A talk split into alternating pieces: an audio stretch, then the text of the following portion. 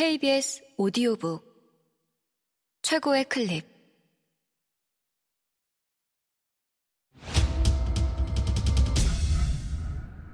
KBS 오디오북. 달의 방. 최양선 지음. 성우 김순미 읽음. 달의 방 신발을 벗고 집 안으로 들어섰다. 몇 발자국만 디디면 바로 싱크대였다. 찬장에서 라면을 꺼낸 뒤 냄비에 물을 받아 가스레인지 위에 올리고 불을 켰다. 라면 봉지를 뜯어 면과 분말 스프를 한꺼번에 냄비 안에 넣고 물이 끓어오르기를 기다렸다.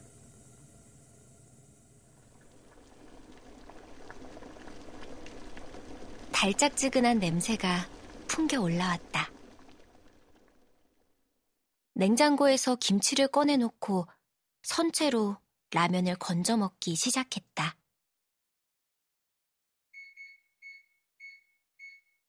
문 밖에서 도어락 열리는 소리가 들린 뒤 문이 열렸다. 나는 면을 입안에 머금은 채 고개를 돌렸다. 엄마가 신발을 벗고 있었다. 저녁 7시. 엄마가 마트에서 한창 일할 때였다. 왜 벌써 와? 오늘 집 보러 가기로 했어.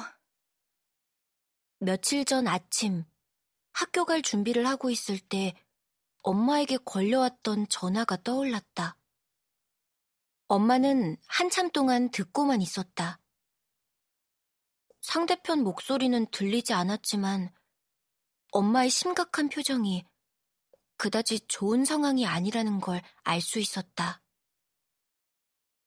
엄마는 전화를 끊자마자 한숨을 내쉬었다. 나는 커튼을 치고는 모르는 척 조용히 교복을 입었다. 이사를 가야 하는지 몰랐다. 2년 전에도 집주인은 전세보증금을 올리려고 했다. 엄마가 집주인에게 사정해서 2년 잘 버티었다. 하지만 더 이상은 봐줄 수 없는가 보다. 엄마는 예전부터 말해왔다. 이사 가게 되면 내 방을 꼭 만들어주겠다고. 물론 지금도 나름 방 비슷한 것은 있다. 커튼으로 만든 공간이지만. 면만 건져 먹고는 냄비를 씻어 엎어놓은 뒤 커튼으로 나눈 반쪽짜리 공간으로 들어왔다. 커튼 너머에서 엄마 숨소리가 고스란히 들려왔다. 나는 모르는 척 자리에 누웠다. 점퍼 주머니에서 카톡음이 연속으로 울렸다. 휴대폰을 꺼내 벨소리를 진동으로 바꾼 뒤 다시 방바닥에 누웠다. 휴대폰이 끊임없이 부르르 떨었다. 잠시 뒤 조용해진 휴대폰을 살펴보니 반 단체 톡방에 100개가 넘는 톡이 쌓여 있었다. 나는 이 방에 초대되어 있지만 존재하지는 않는다. 교실에서처럼 이곳에서도 드러낼 수도 도망갈 수도 없다. 애써 빠져나가면 누군가 나를 다시 초대하기 때문이다. 처음에는 아이들과 섞여 내 생각을 톡으로 남겼다. 아무도 내 말에 반응하지 않았다. 왜 대답이 없느냐고 물어도 아이들은 자기들 말만 했다. 카톡방에는 오늘 밤에 있을 개기월식에 대한 이야기가 가득했다. 낮에 교실에서 오가던 화제거리가 휴대폰 속에서도 이어지고 있었다. 월식이 무엇인지는 알고 있었다. 할머니에게 수도 없이 들었기 때문이다. 엄마가 태어난 날, 할머니는 월식이 있었다고 했다. 그 이야기를 듣던 게 10살 때였다. 그 무렵 나는 할머니 나이가 200살이 아닐까 생각했다. 30년 전 이야기를 옛날 이야기처럼 했기 때문이다. 할머니는 엄마를 집에서 낳았다.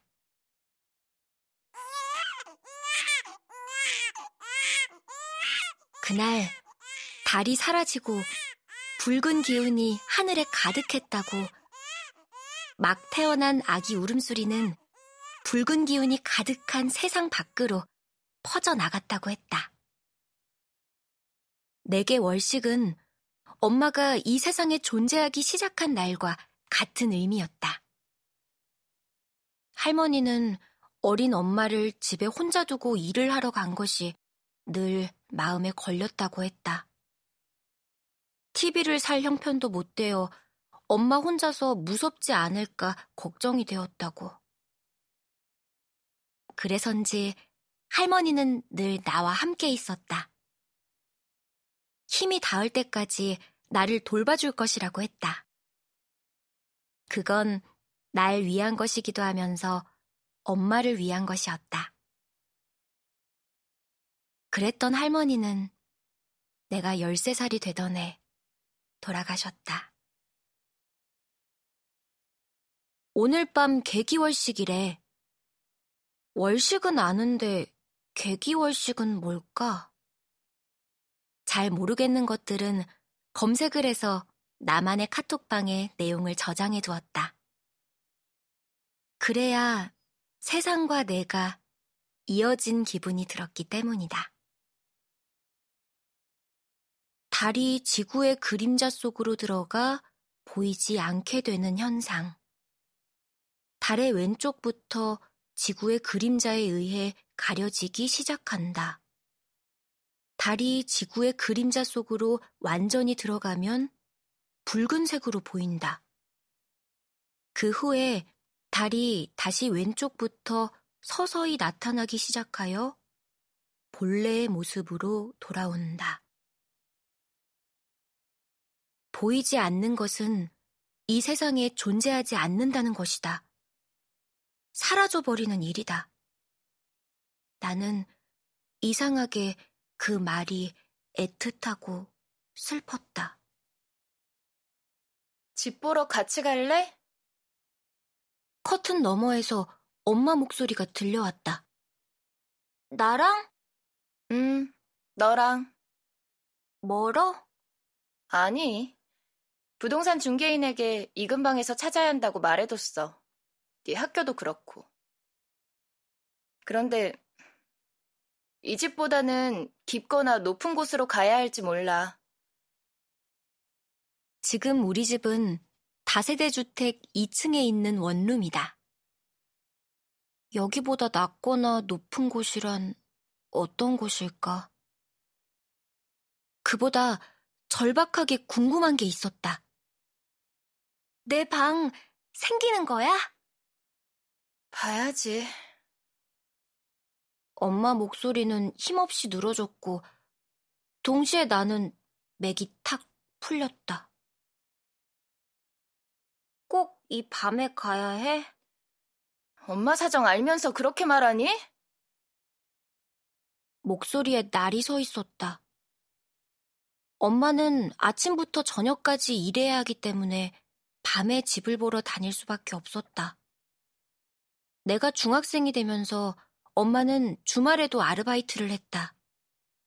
집에 들어오면 잠만 잤다. 언젠가부터 엄마와 대화를 나누지 않았다. 11살 무렵까지만 해도 얘기도 많이 하고 엄마랑 꼭 끌어안고 잠들었는데. 꼼짝하고 싶지 않았지만 이 밤에 엄마 혼자 보낼 자신이 없었다. 알았어. 가. 입고 있던 교복 위에 후드티를 겹쳐 입고 모자를 뒤집어 썼다. 그 위에 발목까지 내려오는 점퍼를 걸치고는 커튼을 거두었다. 엄마가 맑은 눈으로 나를 올려다보았다. 엄마와 함께 밖으로 나왔다.